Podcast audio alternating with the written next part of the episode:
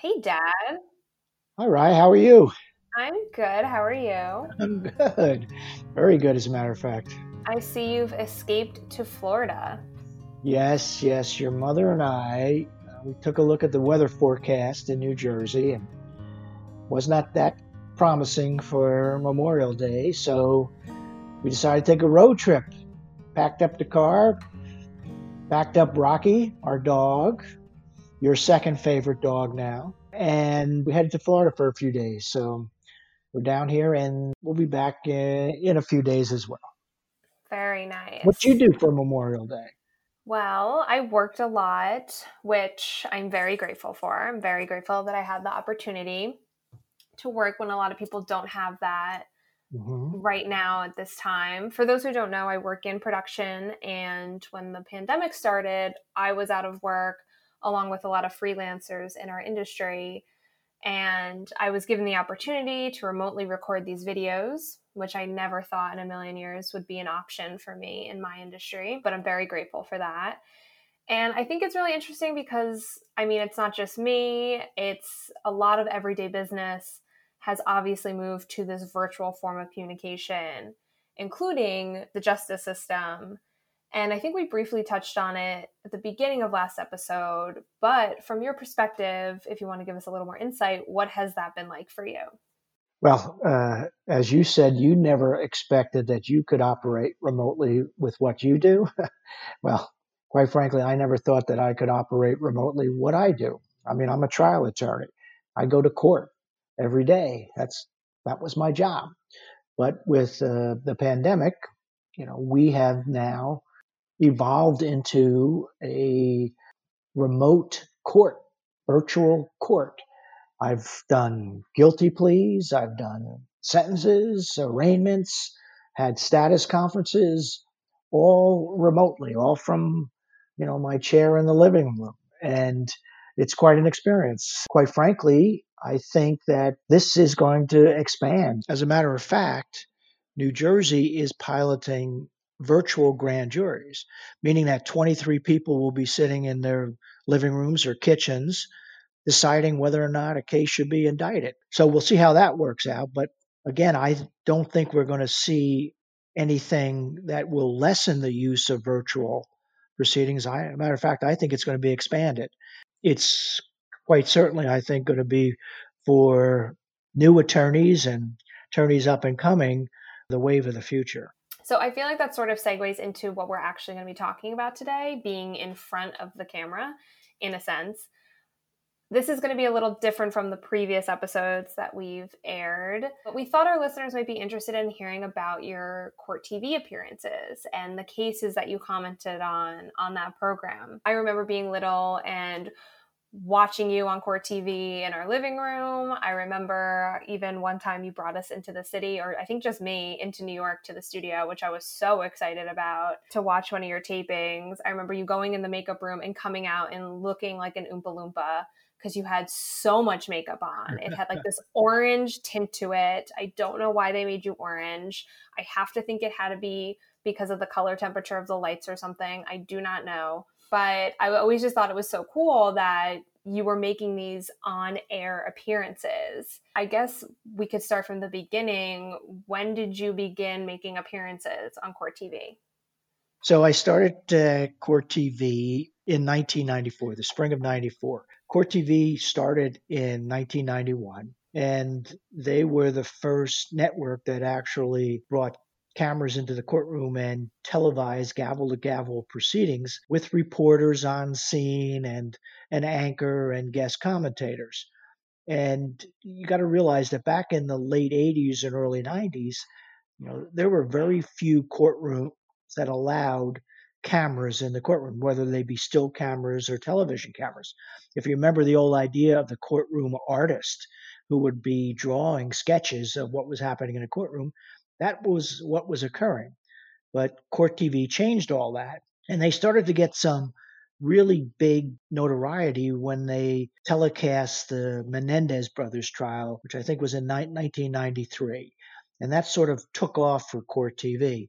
And one day I got a call from a good friend of mine, Jack Ford, who was an anchor for Court TV. He was a former assistant prosecutor in Monmouth County. So he called me up. He says, How would you like to do a little guest commentating on Court TV? So I asked my boss, John Kaye, do you think it'd be a good idea? Because there weren't too many prosecutors who were on TV. There were a lot of former prosecutors and defense attorneys, but not many prosecutors. And John said, Yeah, yeah, go up, do a good job, and tell Jack I said hello. So headed up to New York and started my career on Court TV. Very cool. So why do you think one of the reasons he called you to commentate on Court TV? Well, the case that he was talking about was going to be a death penalty prosecution. And he knew that I had tried a couple of death penalty cases, was an experienced prosecutor, and they really you know, needed somebody to really not necessarily advocate, but to explain to the viewers what a prosecutor was thinking and, and how he was going to proceed with a death penalty case. What was that death penalty case? So, the case that I first appeared on Court TV was the state of Florida versus Danny Rolling. Danny Rolling was accused of murdering five students at the University of Florida in Gainesville, Florida, and it was quite an horrific case. So that's the first case that I was called to comment on. So that case is such a crazy story, and Danny Rolling was nicknamed, I believe, before they even caught him, but the Gainesville Ripper because it right. was such a horrific case. And it actually, the Gainesville Ripper was the inspiration for the movie Scream, mm. which is one of my favorite movies. And Dad, you probably remember this, but I think in 2015, Halloween rolls around and I went as Casey Becker, the famous Drew Barrymore character from the first Scream. She's killed in the first 10 minutes. It was like Wes Craven's ode to Hitchcock killing the star in like the first 10 minutes of the movie. One of my favorite scenes. And so I decided to go as her for Halloween. Yeah. And to my surprise, my dad showed up to the Halloween party and he was dressed as the ghoul ghost costume famously made in Scream. So we'll have to share. Surprise! So if anybody doubted our bonding over murder, look no further than our 2015 Scream themed Halloween costume. So I didn't realize that, you know, the Danny Rolling case was the, the basis for Scream until, you know, I took a look at some of the stuff in preparing for the podcast, and lo and behold, here we are with the characters in Scream, and now we're talking about Danny Rolling. I know, pretty crazy. So, what did you comment on Danny Rolling's case? What was your commentary? Well, you know this this case terrorized the University of Florida when it happened. We went to, into a little background of the case uh, because what he had done is he had murdered five students over four days on the campus, in and around the campus of the University of Florida. He was not caught until two years later. He was burglarizing residences in Ocala, Florida, and he had used some toolbars to try to gain entry. And the tool marks that were gathered as evidence in the Ocala burglaries were matched to the tool marks used in the burglaries to enter the residence and kill the students. And so ultimately, he was caught and charged with those murders of those students. Yeah, I remember reading about the case and just hearing that he really terrorized the campus. And I think they started setting curfews, the college set curfews. And, and I forget if they ended the semester early or uh, students just voluntarily left and it was just like a ghost town because the college students were just so terrified of the Gainesville Ripper when it was happening. Um, so what ultimately ended up happening in that case? So, you know, when he was caught, he ultimately confessed to the murders of these students, but he was scheduled to go to trial in the spring of 1994. And right before the trial was to start, he pled guilty to the murders. And the state's attorney in Florida uh, then decided to proceed with the penalty phase, the death penalty phase, to uh, try to convince the jury that Danny Rolling should be sentenced to death. And was he sentenced to death? Well, yep. After the penalty hearing, which involved uh, his mother testifying, his girlfriend testifying, a lawyer testifying, uh, psychologist testifying. Uh, jury in April of 1994 ultimately came back with the sentence of death for Danny Rolling. Wow. So, what is another memorable case that you commentated on? So, the next case that uh, I commented on was the people of New York versus Colin Ferguson. And in that case, Colin Ferguson boarded a rush hour train from Long Island Railroad, people heading back at the end of a workday back to their homes on Long Island. And he had an automatic weapon and 160 rounds of ammunition and systematically went down the aisle of the train shooting people and ended up killing six people as well as wounding 19.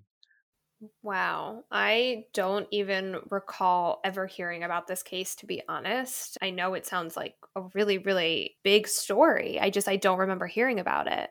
Well, well there's a reason for that, but you know, I'll get into that in a second, but this was a very interesting case because Ferguson initially had a court appointed lawyer and then he had uh, another lawyer who advocated that he should pursue an insanity defense. And then he had two very famous lawyers, William Kunstler and Ron Kuby, who were activist lawyers, who also believed that his best defense was an insanity defense. However, Ferguson rejected that defense and wanted to proceed by himself as his own lawyer and indicate or try to convince the jury that it wasn't him who did it. The irony of all of that is that the trial involved him actually cross examining the people that he had shot. Wow. And it turned into quite a, I would categorize it as a bizarre, almost circus like atmosphere in that trial. And ultimately, he was convicted and still serving time now for those murders and attempted murders. But the reason why, Mariah, probably you don't hear very much about this case is that his trial occurred around the same time as the O.J. Simpson trial. Ah, that makes a ton of sense then. Yes, exactly. That's uh, that's why most people do not remember the Colin Ferguson, although it was a horrific case. Absolutely horrific. I mean, it sounds horrific. That's a terrifying I mean, you know, ending your workday and just heading home and you're at that point of relaxation and then have to deal with something so horrific like that. Can't even imagine. Um, but now it makes so much sense that I've never heard about it because OJ Simpson was, I think, maybe the biggest media case I think in the world. No, like this case was just such a crazy media sensation. Well, you you know, Mariah, it was billed you know, back in like 19, started I think in 19 October or November of 1994 and ended in October of 1995. So it, it carried on for 11 months and it was billed as the crime of the century. And it was almost like a, a professional sporting match, uh, like the prosecution, the state of California versus the dream team. It's almost like the Lakers and the Knicks were playing a basketball game, and the promotion was endless for coverage of the O.J. Simpson case. And uh, so, actually, I was doing some t- on some days double duty. I would do Colin Ferguson in the morning, and then in the later afternoon and or evening, do commentary on the O.J. Simpson case. Wow. So, what do you remember about commentating on the O.J. Simpson case? Well, the O.J. Simpson case obviously had many different issues involved in that case. And quite frankly, you know, as a prosecutor, I thought that the prosecution team, Marcia Clark, Christopher Darden, Bill Hodgman, uh, who were all experienced prosecutors, had a pretty good case. I mean, they had a bloody glove at the crime scene. They had a bloody glove back at O.J. Simpson's residence. They had blood on his socks, blood on his Bronco. They had a motive in the case. Uh, you know, he was a jealous ex husband. She was victim of domestic violence. And, you know, of course, everybody remembers that the two victims in this case, Nicole Brown Simpson, who was once married to OJ and mother of their two children, had reported on several occasions that OJ Simpson had abused her. And Ron Goldman, who was a waiter at a restaurant, unfortunately ended up in the wrong place at the wrong time by returning a pair of eyeglasses that Nicole Brown Simpson had left at the restaurant where he worked. And they were brut- brutally murdered. It was a murder murders that were committed which surely indicated that they were done with savagery and with intent. So I always thought that the prosecution had a great case to piece it together to prove that O.J. Simpson was guilty. Now you have to remember that in this case, this was one of the first big cases with the use of DNA.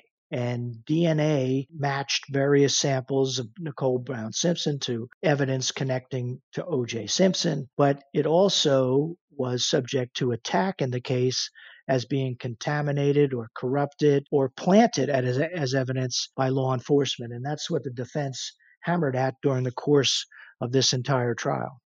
Right. I mean, it's just it's it's obviously one of the most famous cases of all time, one of the most interesting ones, and I love the portrayal of it on. I, have you watched the People versus OJ, the American Crime Story? Uh, yeah, I have, and uh, they did a pretty good job uh, portraying all of the characters because you know really you did have a cast of characters.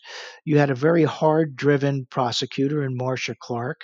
You had Christopher Darden, who was an younger prosecutor who, you know, idealized and believed in you know, the, the, prosecution of this case. And then you had, you know, the dream team of lawyers on the other, other side. Initially, Robert Shapiro headed the defense team, but then ultimately Johnnie Cochran headed the defense team and moved in the position of the leadership role of the defense. But but don't forget, you also had F. Lee Bailey, Alan Dershowitz, Barry Scheck, and all those guys. Robert uh, Kardashian. Uh, Robert Kardashian, and all those guys were part of the defense team. So, and then he had Barry Scheck, who was at the time the premier person dealing with issues involving DNA. So, whoever characterized them as the dream team certainly did them justice because, in fact, they had probably some of the best lawyers in the country representing OJ and we followed the case on court TV from the very beginning of the preliminary hearing all the way you know through the verdict. So i think i appeared maybe 20 30 times on court tv during the course of that almost a year of uh, the televised trial. And do you have any specific moments that you remember a comment that you made or anything like that that still you remember to this day well, I do remember that one of the motivations or one of the reasons why the state of California pursued this was because of the fact that they believe that, you know, O.J. Simpson acted in rage because of the fact that uh, Nicole Brown Simpson either may have been seeing somebody else or didn't want to have anything to do with him. And she had a history of domestic violence. And I remembered that I was doing a lot of domestic violence cases uh, at that time back in uh, the Monmouth County Prosecutor's Office. And I remember specifically commenting on uh, the victims of domestic violence. And I remember that uh, at some point during an interview of Nicole Brown Simpson's sister, that she actually mentioned my comment as being spot on about how victims who suffer from domestic violence react in certain circumstances. So I remember that. And then I remember being called back to be around to sit, to wait and see for the verdict. And certainly that was very memorable too when the jury came back because if everybody remembers, they came back very quickly and everybody was surprised that they came back so quickly. And then everybody really wasn't sure what the verdict was going to be. Right. And obviously, we all know that OJ was acquitted for the murder of Nicole Brown Simpson and Ron Goldman. And, you know, it was pretty theatrical too. I think that the, the trial itself played to the viewers and they were captivated uh, by this trial. And the commenting, you know, from my perspective as a prosecutor, and because there was some criticism of, you know, the Marcia Clark and Christopher Darden, but I uh, never once criticized, you know, what they were attempting to do. I was just ex- explaining what they were attempting to do. So I certainly wasn't in the position of saying that I would do something different or whatever, which some commentators did, but I was at least trying to explain to the viewers exactly what their position was going to be on various issues in the case. Got it. So, on Court TV, what are some of the more memor- who are some of the more memorable people that you got to work with at Court TV? Well, th- there were a great number of people that um, I got to work with. Number one, the late great Fred Graham, who was a CBS legal analyst uh, way before uh, they were in vogue, which they are now. Uh, he was a brilliant man and really knew the law. And he, was sort of like the Vince Scully of court TV, did an excellent play by play of a courtroom drama. So he was a great guy. But there were many others uh, who became quite famous in their own right. There's Gregg Jarrett, who's gone on to bigger and better things, Terry Moran, who is a senior correspondent for ABC News, was White House correspondent, international correspondent for them. Uh, I appeared with Nancy Grace. I appeared with Savannah Guthrie, Rikki Klieman, Dan Abrams.